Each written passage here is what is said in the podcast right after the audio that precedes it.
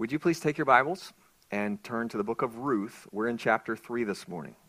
So, this is our third week out of four on this series.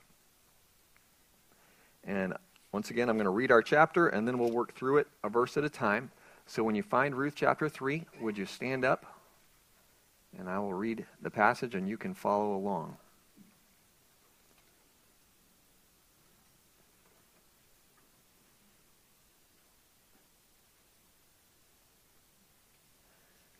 Then Naomi, her mother in law, said to her, My daughter, shall I not seek security for you, that it may be well with you?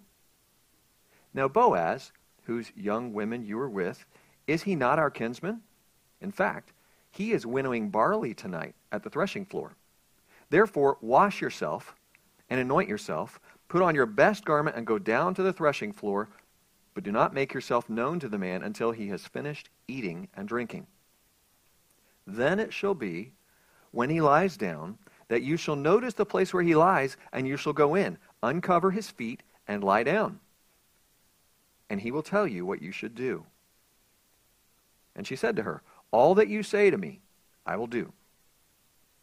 So she went down to the threshing floor and did according to all that her mother in law instructed her. And after Boaz had eaten and drunk, and his heart was cheerful, he went to lie down at the end of the heap of grain, and she came softly, uncovered his feet, and lay down. Now it happened at midnight that the man was startled and turned himself, and there a woman was lying at his feet. And he said, Who are you? So she answered, I am Ruth, your maidservant. Take your maidservant under your wing for you are a near kinsman. Then he said, Blessed are you of the Lord, my daughter, for you have shown more kindness at the end than at the beginning, in that you did not go after young men, whether poor or rich. And now, my daughter, do not fear. I will do for you all that you request, for all the people of my town know that you are a virtuous woman. Now it is true that I am your near kinsman. However, there is a kinsman nearer than I. Stay this night, and in the morning it shall be that if he will perform the duty of a near kinsman for you, good, let him do it. But if he does not want to perform the duty for you, then I will perform the duty for you. As the Lord lives, lie down until morning. So she lay at his feet until morning. And she arose before one could recognize another. Then he said, Do not let it be known that the woman came to the threshing floor. Also, he said, Bring the shawl that is on you and hold it. And when she held it, he measured six ephahs of barley and laid it on her. Then she went into the city.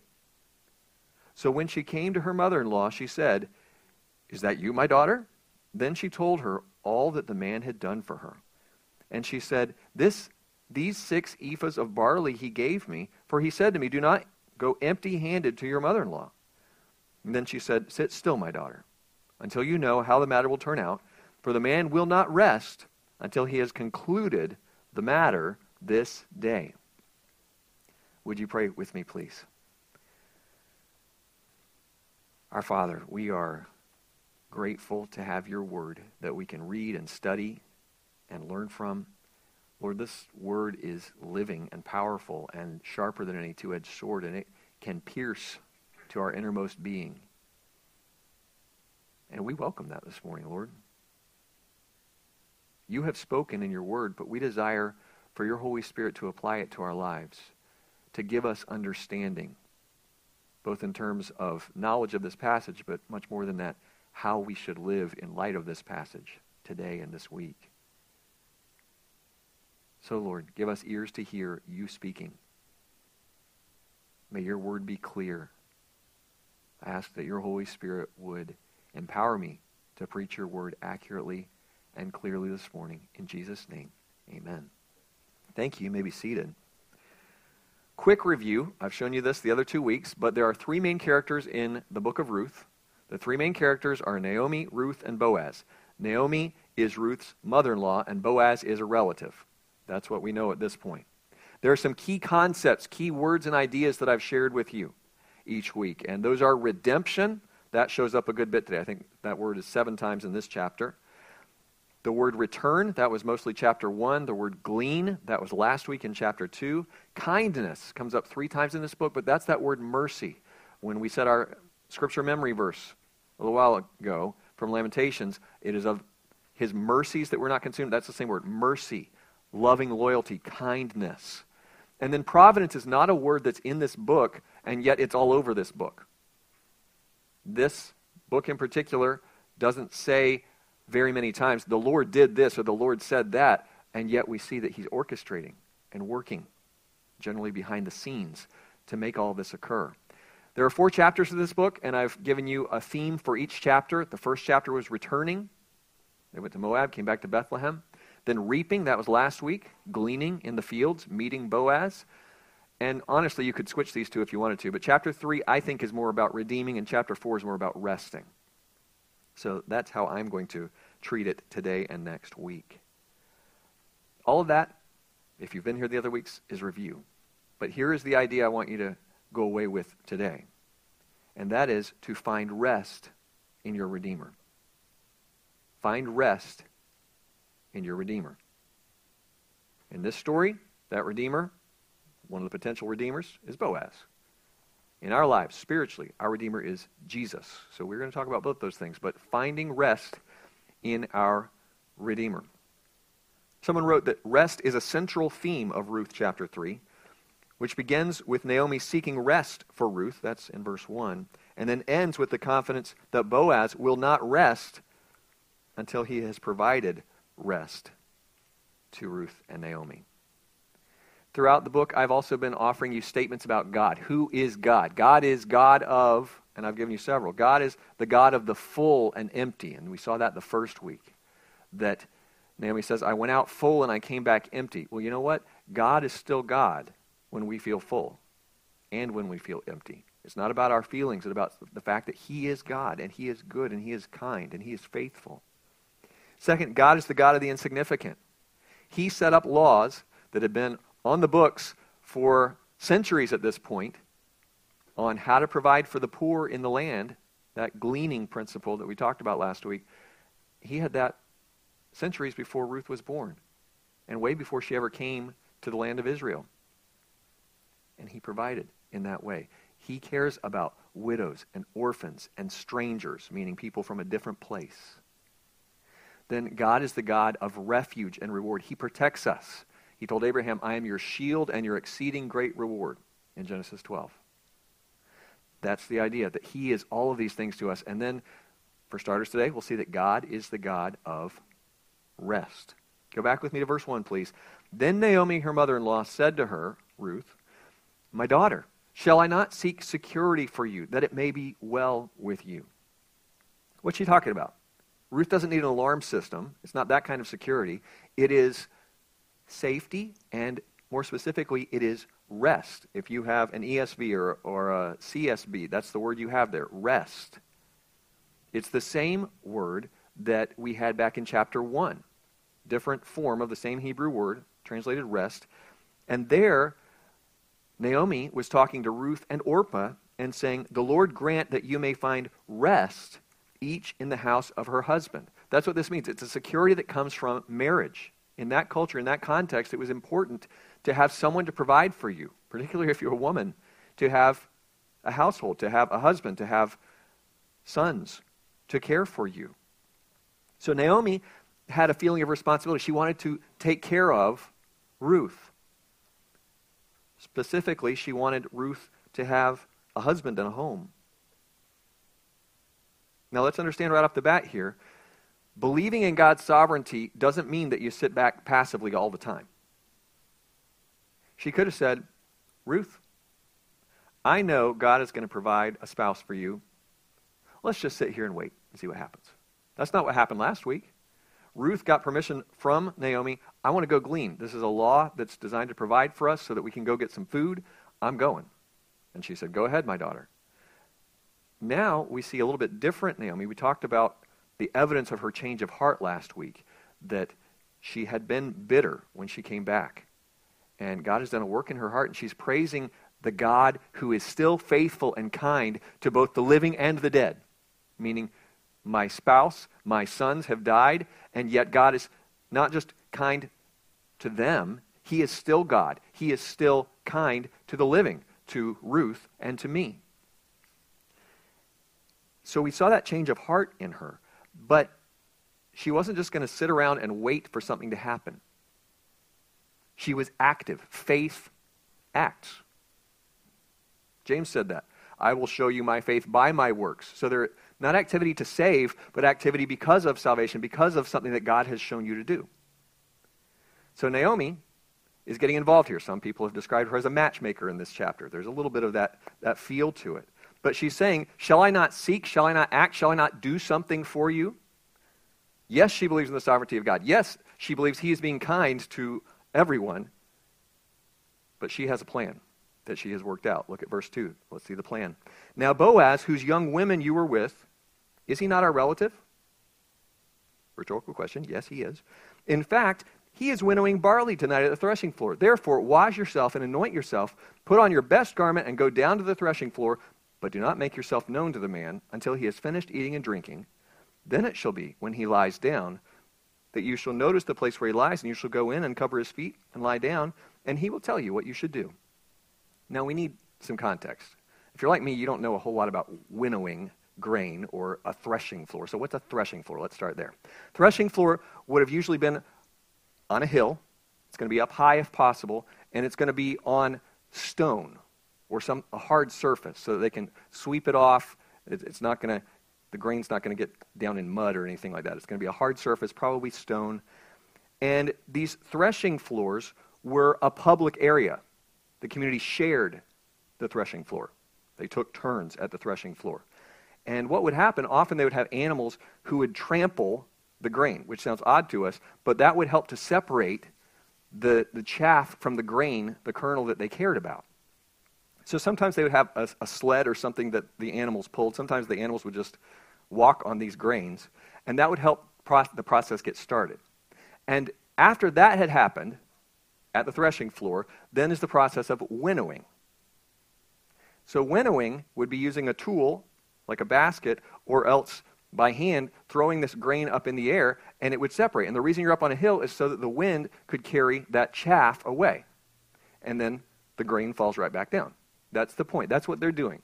Foreign to us, we have machines that do most of our farming now, but that's how they were doing it. So he's at the threshing floor and he is winnowing. And notice what she says He is winnowing barley tonight.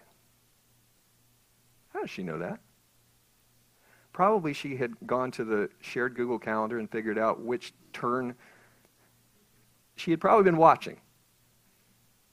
And on any other night, when Boaz is finished for the day, he would probably come home and maybe the path to his house went by theirs. I don't know. But she had done some homework and she knew that he's winnowing barley tonight. The way that worked is that it. Does that seem odd to you at all? In that culture, they didn't have lighting, so why would he be doing it at night? The wind would pick up in the afternoon and into the evening. And generally, if it was harvest time and you're threshing your wheat, you're threshing your barley, you would start when that wind picked up late in the afternoon, and you would keep going until the wind died down for the night. And that could be 8 o'clock, that could be 10 o'clock, that could be midnight. A lot of times, when that finished, that's when they would have a, a feast, have a little party, have a meal, once the wind had died down and they couldn't winnow any more grain that evening. So that's the context. They're working in the night. This is sun up to sundown kind of work, and then you're going to work into the night. And usually, those men who are working at the threshing floor are going to stay there. They're going to sleep next to their grain. Why? To guard it to keep enemies from coming and stealing it. So they, generally going to stay there till after dark working, and often they're going to sleep there. So Naomi did her homework. She figured out which night he was going to be there. And then she has some more instructions for Ruth. She says, Wash yourself, anoint yourself, put on your best garment. Back in that time, in that culture, you would take a bath and change clothes only for special occasions. So she's going to do that. Anoint would be similar to perfume or deodorant for us. Put on your best garment. Probably we're talking about an outer garment, something warm, because she's going to be there into the evening when it cools off and gets cold. So that's for warmth. What's she doing? She's really telling Ruth, act like a bride preparing for your wedding before you go down to this threshing floor. She also says, go down, but don't make yourself known. You're going to go without being seen. You're going to do this as um, carefully as possible not to be seen. And wait until he has finished eating and drinking. Wait until the right time. That's a little lesson as well. Probably don't approach him when he's hungry, is kind of the idea there. When he lies down, notice where he lies. It is important for this story that she know that she's going and talking to Boaz. Okay? That, that's important that she knows where he lies, which grain pile he is lying next to, likely to protect it. And then uncover his feet. That means take his outer garment, his blanket. Take it off so that he will be cold. I won't ask you to raise your hands, but how many of you, you sleep with a brother or sister or your spouse and you fight over the blanket sometimes? And all of a sudden you wake up in the night and you're cold. That's the idea. You wake up because you're cold. That's what she's trying to get Ruth to do. This seems strange to us. Does this seem normal to anybody, what she's describing, what she's suggesting? No. Culturally, this is strange to us. But not in that culture, not at that time. Some of you may be thinking, this, this seems off. She's approaching him at night. This is not a seductive act. This is not anything inappropriate. I want to emphasize that. This is actually part of Israelite custom and law. It was fairly common for a servant to lie at the feet of his or her master, and even sometimes share the same garment, the same blanket, if you will. That was fairly typical. And what Ruth was doing was letting Boaz know that you can be my kinsman redeemer. I would like for you to be my kinsman redeemer and take care of me. So this is not so much romantic, really, as this is a business transaction. This is a family business matter. Just seems odd to us. So, with that in mind, I'm also going to say, especially for the sake of our young people, don't try this at home. This, is, this isn't in the Bible for the sake of go and do likewise. This is not that passage, okay? One of my commentaries said Naomi puts Ruth at considerable risk by telling her to approach Boaz in such a place. But the fact that Ruth is young and has already attracted Boaz's attention, plus the signs that God's providential involvement is going on here, have evidently convinced Naomi that it's a risk worth taking. We're at verse 5. And she, that is Ruth, said to Naomi, All that you say to me, I will do. So Naomi's telling her, Here's the plan. This is what I want you to do. And what does Ruth say? Okay. I'll do it. When our children were young, we tried to ingrain in them that they needed to obey all the way, right away, with a happy heart. That's what we worked on. Somebody taught us those three things before we had children, and we tried to implement that. That's what she's doing here. She's going to obey all the way. You, you pay attention to that word all that keeps popping up here. Why does that matter? Why did we try to teach our children that? You probably taught your children something similar, I hope. Why? Well, yes, the Bible says, children obey your parents in the Lord, for this is right. If you don't know that verse, teach that one to your children too. But why are we doing that? Because God said so, yes. But we want to train ourselves and to train our children that when God speaks to them, when the Holy Spirit says, do this or stop doing that, that we will obey all the way, right away, and with the right attitude. That's the objective of parenting, and that that's, seems to me to describe what Ruth is doing here. Does it describe you, young person? Does it describe you, adult? Verse 6 So she went down to the threshing floor and did according to all that her mother in law instructed her. And after Boaz had eaten and drunk, and his heart was cheerful, he went to lie down at the end of a heap of grain. And she came softly, uncovered his feet, and lay down. Other translations say his heart was happy. He was in good spirits. He'd had a good meal. He was satisfied. He was ready to go take some rest. And she came softly, or your Bible may say quietly. Your translation may have secretly. That's the idea. She uncovered his feet and lay down. Now we're going to talk more. I keep saying we're going to, but I intend next week to go to Deuteronomy 25 and talk about the legal process for redemption. But for the moment, note that legally, she could have done this publicly. She could have walked to the, the, the town square and sometime when he was coming by said, Hey, Come here. I want you to be my kinsman redeemer because that is your obligation to Naomi and me. She could have done this publicly, but she didn't. I, I believe that Naomi and Ruth ultimately are doing this in as a submissive way, a, a private way as possible. Someone said that probably the scene took place in the dark so that Boaz had the opportunity to reject the proposal without the whole town knowing about it. Now, I won't ask for testimonies, but how many of you have an interesting or maybe even unusual engagement story? Those of you who are married. Any, anything that went not according to plan or you were especially creative? Oh, uh, okay, I'm getting some people nudging. Okay? There's a surprise element to this engagement story right here. Because it says that now it happened at midnight, I'm, I'm in verse 8, that the man was startled and turned himself, and there a woman was lying at his feet. She's lying at his feet. Again, this is an act of submission. This is Ruth making a request of him to redeem her. And it's also, as David Jeremiah said, a bold marriage proposal. She's doing it humbly, she's doing it honorably, and she's following the law. So he says in verse 9, Who are you?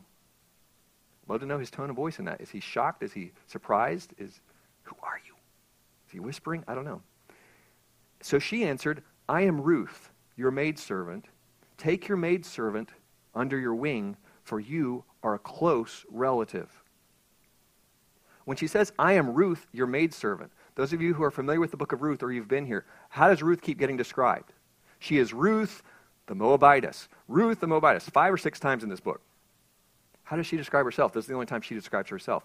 I am Ruth, your maidservant previous chapter, she said, Why are you being so kind to me, even though I'm not, and it's either I'm not one of your maidservants or I'm not like one of your maidservants, meaning I'm a, a stranger, a foreigner. But how does she identify herself here? I am Ruth. I am your maidservant. I am your servant. I am coming to you humbly with a request. What's her request? Well, this, this is where yes, she's following all that her mother in law told her to do, but here she's ad libbing a little bit. This is not quite in the script. She says, Take your maidservant. She's taking some initiative here. Instead of waiting to see what Boaz would say, she says, Take your maidservant under your wing. Basically, as strange as it seems to us, she's proposing. She's saying, Marry me. And she's using the language that Boaz used back in chapter 2. Do you remember that? It's chapter 2, verse 12. He's talking about her, and it says, The Lord repay your work, and a full reward be given you by the Lord, God of Israel, under whose wings you have come for refuge. She's using the same kind of verbiage. First, she had found refuge under the God of Israel, and he comments on that in the previous chapter. And now she's saying, I want to find refuge under your wings. Now, some of you are saying, where are you getting that? Because your translation is a little bit different. Still, legitimate translation says, spread your skirt over your handmaid. That the husband would spread his garment, or the corner of his garment, over the woman he's going to marry. And that's still tradition in, in some Jewish circles. If you want to look up that, that's in Ezekiel 16. God says, I'm going to do that for you, Israel, my people. Ezekiel 16, 8. Did any of you in the room, did, did the girl ask the guy to marry? Okay. I asked Rochelle. I did all the, gave her the ring, will you marry me? But she didn't ask me. She actually told me to marry her. She, we were just riding along in the car. We had already talked. We were in a serious relationship. We were planning to get married, but somehow it just came out. Marry me is what she said. So, so she told me, in this case, that's what Ruth is doing. No ifs, ands, or buts. Marry me, is what she is saying. Why? Because he's a close relative or a redeemer. That's how I've shared it as our key word. But the Hebrew word I showed you a, a week or two ago is Gaal. But it has the idea of a redeemer. And so for that reason, I'm going to come back to our slide from earlier. God is the things I gave you, but he is the God of rest and redemption. He is our redeemer. He is the God who redeems. Our kinsman redeemer is who? Jesus Christ. He was God. He came to earth to save us from sin. He paid the penalty, the price, the purchase price for us. We were, Romans 6 says, slaves to sin. And he redeemed us. He bought us back. He paid the penalty. He took our place. He was our substitute and purchased us out of slavery to be his so that we could have eternal life with him. Now, some of you may be wondering, why didn't she just wait till he proposed to her? Wouldn't that make sense? There are a couple of reasons that that didn't make sense in this culture and in these legal systems. Um, one is more practical. The statement that he makes in this next verse suggests that he's older. We talked about this last week. He is, for our purposes, kind of middle aged, and she's maybe 20s. That's a guess. So he's in the same generation as her in laws or her parents, probably. So he's older. He probably doesn't think that he is in the running for her. But there's another reason that he hasn't proposed to her, and we're about to find out what it is, and that's that there is someone who is a nearer kinsman than he is. There's somebody who has first right of refusal. Look at verse 10. Then he said, Blessed are you, Lord, Blessed are you of the Lord, my daughter, for you have shown more kindness at the end than at the beginning, in that you did not go after young men, whether poor or rich. And now, my daughter, do not fear. I will do for you all that you request, for all the people of my town know that you are a virtuous woman. Blessed are you of the Lord. This, this is pretty characteristic of Boaz from what we've seen in chapter 2 and now here. He is a gracious man. He is ready to bless people with his lips. That's what he did last week. So this is characteristic of him. He's kind. Um, I, I would take just a second here, and if we look at a broad view of this situation, this is nighttime. This is at the threshing floor. This is during what time period? The period of the judges. So we've seen in chapter 1 and chapter 2, this could be a dangerous place for Ruth to be. Think of the ways Boaz could have reacted. He could have been mad that she was there. He could have been mad that here you are, you're acting the part of a prostitute coming here at night. He could have rejected her completely. He could have done any number of things, and he does not. He says, Blessed are you, daughter of the Lord. He's pronouncing blessings on her. This could have been a very ugly situation if you were going to make a modern day novel or movie out of this, then this would be the point at which they are doing inappropriate things. They are going to be lustful and sleep together and other things. That's, there's no hint of that here. This speaks of the character of both Ruth and Boaz, but particularly him in this moment, they are going to be pure. They are going to do this the right way. They are going to follow the law, and as I pointed out a minute ago, I'll point out again when we get to it, she is going to lie at his feet during the night. This is not a hot, steamy love scene. This is they are following the laws of that day and the customs of that time and doing it in a pure way, which is what they should have done. Now, I started to go into this last week and I decided to skip over it, but I'm going to plug it in now. How would Boaz have known to treat women kindly and graciously. How would he have known that? Dad is a good answer, and that may be part of it. I'm going to go with his mom. Okay? This is a little bit of conjecture, I admit that. But what we do know is who his mother was. You said, Who's his mother? How many of you, don't say it yet, how many of you know who his mother is? All right. You're going to learn something this morning. If you go over, you don't have to turn there, but if you go over to Matthew and read the genealogy, you're going to read that Salmon begot Boaz by Rahab. Who's Boaz's mom? Rahab. Rahab of Jericho. Remember the spies came in and they stayed with Rahab. How is she described in the New Testament the Old Testament? Rahab the prostitute. That's his mom. she's also the first Gentile spelled out in Scripture who came to be part of the covenant, who joined with Israel, who was a God-fearer. She's the first believing Gentile that we have written about in the Bible. Rahab, the prostitute, that's how we know her. But she's listed among the others who were of great faith when we get to Hebrews chapter 11. Why? Because she believed in God. God had changed her. She understood what it was to be an outcast. Think of him last week, that he was accepting a foreigner, a girl who's coming in, a poor girl who wants to glean in his field. And he is accepting of her because his mom was a stranger and an outcast, if you will. And God welcomed her into the fold.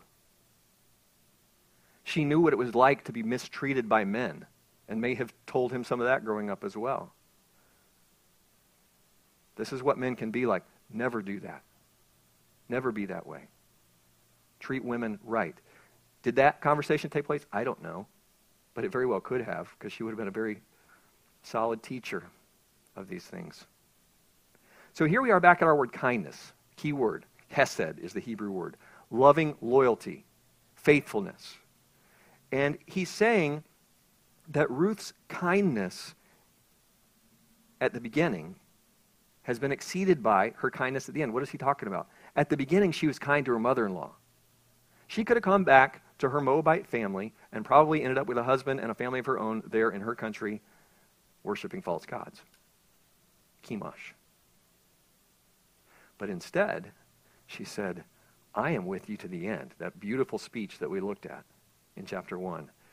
Where you go, I will go. Where you lodge, I will lodge. May God do more to me if I if anything but death separates you and me. I am going to provide for you. I'm the only family you have. I'm going to be faithful to you. That kind of kindness. And he's saying, You've done better than that. You've gone beyond your original kindness, which I was already impressed by, because you aren't going after the handsome young men, whether they be poor or rich. The idea is, could have gone richer and married for money, could have married somebody really poor, could have married for love, and instead, you're following the customs that God put in place, the rule of levirate marriage, and looking for a redeemer to redeem you and marry you. Do not fear. I'm going to take care of this. That's what he's saying. Because everybody knows you are a virtuous woman. Think Proverbs 31. Same words. This can be translated a woman of excellence, a woman of noble character, a worthy woman. Somebody paraphrased it as you are a bride worth winning because you did not go after other men. She's a woman of moral excellence. And people know that about her. So again, cross reference Proverbs 30, 31 that those who are in the gate recognize that she is one to be praised. Proverbs 31, reference Ruth. Ruth, reference Proverbs 31. But it's not just, okay, she proposes and he says yes, and they all live happily ever after.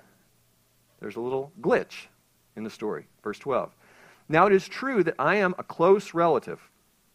However, there is a relative closer than I. Stay this night, and in the morning it shall be that if he will perform the duty of a close relative for you, good. Let him do it. But if he does not want to perform the duty for you, then I will perform the duty for you. As the Lord lives, lie down until morning.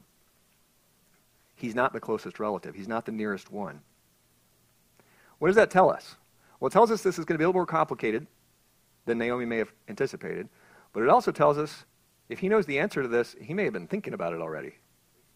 Yeah, he's done his homework as well. Exactly. I will perform this duty. He will fulfill the role of a kinsman redeemer if the other person isn't willing. Why? Because his great concern is her redemption, that she will be provided for. That's love. He is concerned for her well being, for her and Naomi's provision. So if he'll do it, great. And if he won't do it, even better. I would be glad to serve in this way. He even makes a vow, the most solemn vow an Israelite could produce is, As the Lord lives, I will do this. I will take care of this. Verse 14. So she lay at his feet until morning. And she arose before one could recognize another. Then he said, Do not let it be known that the woman came to the threshing floor. I will point it out because I said I would. She lay at his feet. There's nothing inappropriate taking place here. And then, to protect her reputation, to protect her from gossips, he says, Don't even let it be known that you came. So he wants to protect her, and he also wants to be the one to let the closer relative know about it. He wants to take care of this himself rather than everything spreading through town that Ruth has proposed to Boaz. Well, Boaz isn't the first in line, doesn't want any of that. Verse 15. And he said, Bring the shawl that is on you and hold it. And when she held it, he measured six ephahs of barley and laid it on her. Then she went into the city. That's kind of a funny phrase, laid it on her. But ephahs of barley. Anybody have ephahs italicized in your Bible? Two people. Okay, a lot. Good. I hope you do. Because ephahs is not in the text, not in the Hebrew text. There's no unit of measure there. So several of you, if you have a different translation from what I have, you probably have measures. Yeah? You have six measures of barley. Well, ephahs probably is not right. That was added by the translators. Ephahs, do you remember last week we talked about an ephah was what she had? It was 30 pounds. Do some math, folks. 6 times 30 is what? 180. Now, I said she was strong, and I know the Proverbs 31 has strength in her arms. We talked about that. I don't envision her carrying 180 pounds of grain home with her. So, seah is what somebody else suggested, and that's more like, oh, I have it in here somewhere, I think it's 60 pounds. Yeah, 60 or so. And some people say she carried on her head. So she was strong if she's carrying 60 pounds on her head. I don't know. But he's giving her barley and putting it in a shawl, an outer garment perhaps, the same one that she brought so that she would be warm at night. The point is, this is a generous provision. What's he doing here? He's providing for the two widows. That's one thing he's doing here. Second, if you will, there's an alibi. If she's returning from the threshing floor in the morning, well, why were you there? Well, I was going to get this grain. And then, third, this is a message to Naomi, and we'll come back to that in just a minute. All right, you all seem like you're with me, so I'm going to I'm going to go ahead and go here. The next words that you have, the, the last sentence of chapter 3, verse 15. You see it there? How many of you, the, the Bible you have with you says, then she went into the city? Put your hands up. Okay, how many of you, it says, then he went into the city? All right, if you've ever wondered how to tell the difference whether you have a male Bible or a female Bible, that's how you know. You go to Ruth 3.15, and it says he went into the city or she went into the city. And this goes back to the first printing of the King James back in 1611. Apparently, the first, very first printing, let's see if I can get this right, says he, and the second one was she. So if you're reading in history about biblical texts, and most of you probably aren't, if it says a he Bible, then that means that it says Boaz went back into town. And if it's a she Bible, it means that Ruth went back into town. It doesn't matter to me. This is not a theological issue. They both went back into town because we're going to see in chapter 4 he went to the city gate, and we know that she went back into town to talk to Naomi. We're at verse 15. Finishing verse 15, let's do verse 16. Because at the end of this chapter, just like the previous chapter, it ends with Ruth coming back to Naomi. And in this case, there is more hope in the message than there was. Because what did Boaz promise her? He said, As the Lord lives, I will redeem you. This is good news. And she comes in verse 16, comes to her mother in law, and her mother in law says, Is that you, my daughter? And by then, if I were Ruth, I would start having a complex because earlier Boaz said, Who is this? And now Naomi, who's supposed to know her, says, Who are you, my daughter? Well, that's not really what it means. That's how it's translated for us, but that's not really what she meant. She means, How did it go, my daughter? Some of you have that in your translation. Or somebody made it a little more pointed, better paraphrase. I like this one from Vernon McGee. Are you Mrs. Boaz or not? That's the real question that she's asking, and it may have come across that way in the original language for her. Verse 16 continues Then she told her all that the men had done for her. Verse 17, and she said, These six, there it is again, ephahs, these measures of barley he gave me, for he said to me, Do not go empty handed to your mother in law. This tells us something that we didn't otherwise know. Ruth is filling in something that the narrator didn't share with us yet that the, the gift of the grain wasn't really for Ruth, was it? Who was it for? Naomi. Now, this was cool. I liked this. I never would have come up with this, frankly, if I hadn't read one of my commentaries. The expression empty handed, here in New King James is what I'm reading, is literally just empty. You say, so what? What's the difference? How many remember from chapter 1? Naomi came back and she said, I went out full, but I've come back, what? Empty. Same Hebrew word. This is how Naomi described herself. And Boaz is saying, Give this grain to your mother in law so that she won't be empty. God is the God of the insignificant. God is the God of the empty and the full. And this is a promise of provision. Not only am I going to marry you, Ruth, if the other guy isn't willing, I'm going to provide for your mother in law. I'm going to take care of both of you. Make sure she knows that I don't want her to be empty. Beautiful to me. Verse 18 Then she said, Sit still, my daughter, until you know how the matter will turn out. So you got that? I have that one up on the screen because it's significant to what we're about to talk about. Sit still, my daughter, until you know how the matter will turn out. For the man will not rest until he has concluded the matter this day. Earlier, beginning of the chapter, Naomi told her daughter in law, Go, do it, and do it this way. She's given her instructions to go act. Now he's saying, Don't act, sit still, wait. Do you know when to work and when to rest? Anybody else have any trouble with this? I got a few smiles. It's hard to know that sometimes. But Naomi, just like she instructed her daughter, go work, go do this. Now she's saying, wait. Let's see what God is going to do. Let's see what Boaz is going to do. That's where we're going. The best thing in many cases is to wait. There are three times that I know of that people are commanded to be still in the Old Testament. So I'm going to share them with you. This is one of them. Sit still. But let's look at Exodus. You know what was going on in Exodus? God's people had just left Egypt. They were trapped. They have the army of Egypt behind them, and they have the Red Sea in front of them. And what does God say? As if they had a choice. Stand still and see the salvation of the Lord, which he will accomplish for you today. For the Egyptians whom you see today, you shall see again no more forever. He's saying, Be quiet, be still, and watch me work. That's what God was telling his people. I don't know if y'all could hear Jeffrey a minute ago, but Psalm 46:10 is be still and know that I am God. Yes, there are times we need to act. Yes, there are times we need to work. There are also times we just need to chill. Either because God hasn't shown us what to do yet, or because he specifically wants us to be still and be in his presence and watch him go to work on our behalf.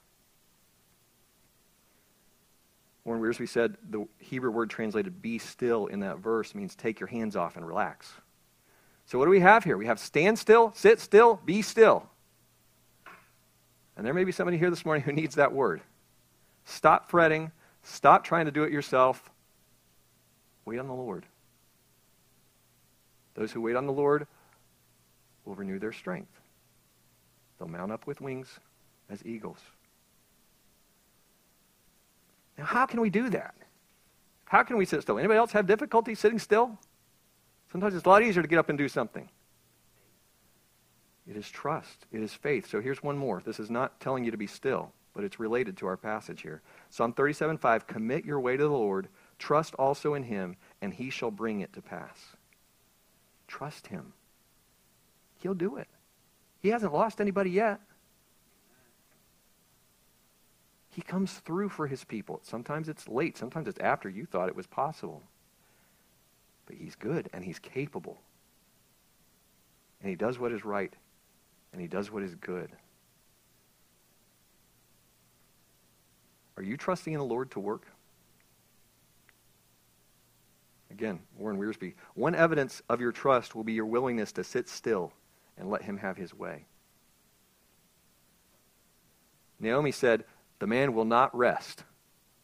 You can rest because the man will not rest until he takes care of it today. Why can we trust? Why can we rest?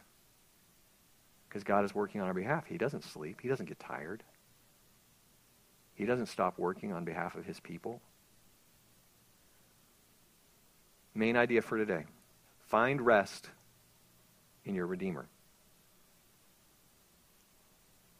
By the time we get to the end of the chapter, Ruth is supposed to rest in her Redeemer. Because Boaz is going to come through for you. Either he's going to get this other guy to take care of you, or he's going to take care of you himself. But we're not around, waiting around for Boaz, are we? Applying this to us, our Redeemer is Jesus Christ. So let me show you one more verse. Matthew 11, 28 and 29. You guys know this. Come to me, all you who labor and are heavy laden, and I will give you rest. Take my yoke upon you and learn from me, for I am gentle and lowly in heart, and you will find rest for your souls. Related words. One of them is the exact same thing that the translators from Hebrew to Greek used for our verse in Ruth. Rest. Naomi wants to find rest for Ruth.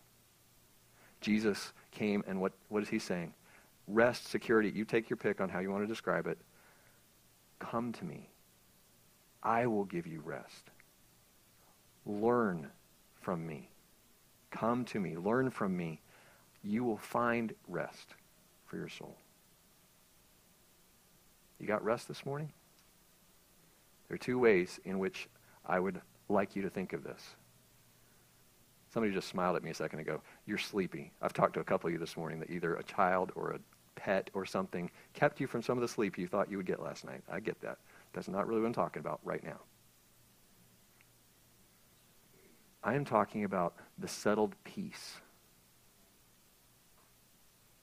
Some of you don't know for sure, perhaps, that Jesus is your Savior, that you have eternal life in Him. Rest in him. The context of that passage in Matthew 11, the Pharisees, the scribes, the other religious leaders of that day had, thought they had it all figured out. I'm going to make God happy with me. I'm going to earn my salvation by my righteousness. And he's saying, forget about it. Come to me. I am your righteousness. Come to me. I am your rest. Come to me. I am your salvation. And that's what we need to do. He is the way, the truth, and the life. No one comes to the Father except by Jesus. And that's what you need to do. If there's anybody here, anybody watching, listening, come to him. He is the Savior. First Peter says, knowing that you were not redeemed, that's our word, with corruptible things like silver and gold from your aimless conduct received by tradition from your fathers, but with the precious blood of Christ as of a lamb without blemish and without spot. Most of you in the room, I know your testimony that you are a believer in Jesus for salvation. So you have that type of peace. You have that type of rest. But are you trusting Him to take care of you? Sometimes it's a lot easier for us to say, Yeah, I'm saved. I know He's going to take me to live with Him forever in heaven when I die. But I can't trust Him with this trial today. I can't trust Him with that bill I have to pay. I can't tr- trust Him with that health issue and we need to trust him for this life as well as the next. And that's the rest that some of us need today. He will care for you. He will provide for you. He will sustain you. He will work everything for your good. We talked about that verse last week, Romans 8:28. All things, not some of them, not most of them, all things work together for the good of those who love God, for those who are called according to his purpose. Are you going to trust and obey him? When he tells you to move, are you going to move? When he tells you to stay put and wait on him, are you going to obey? Are you going to do that? Would you bow your heads and close your eyes?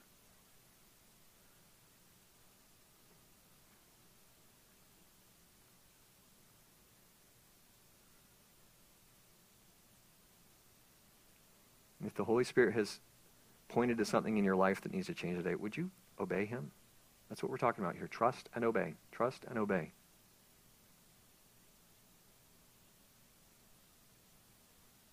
If you don't know Jesus as your Savior, would you call on him?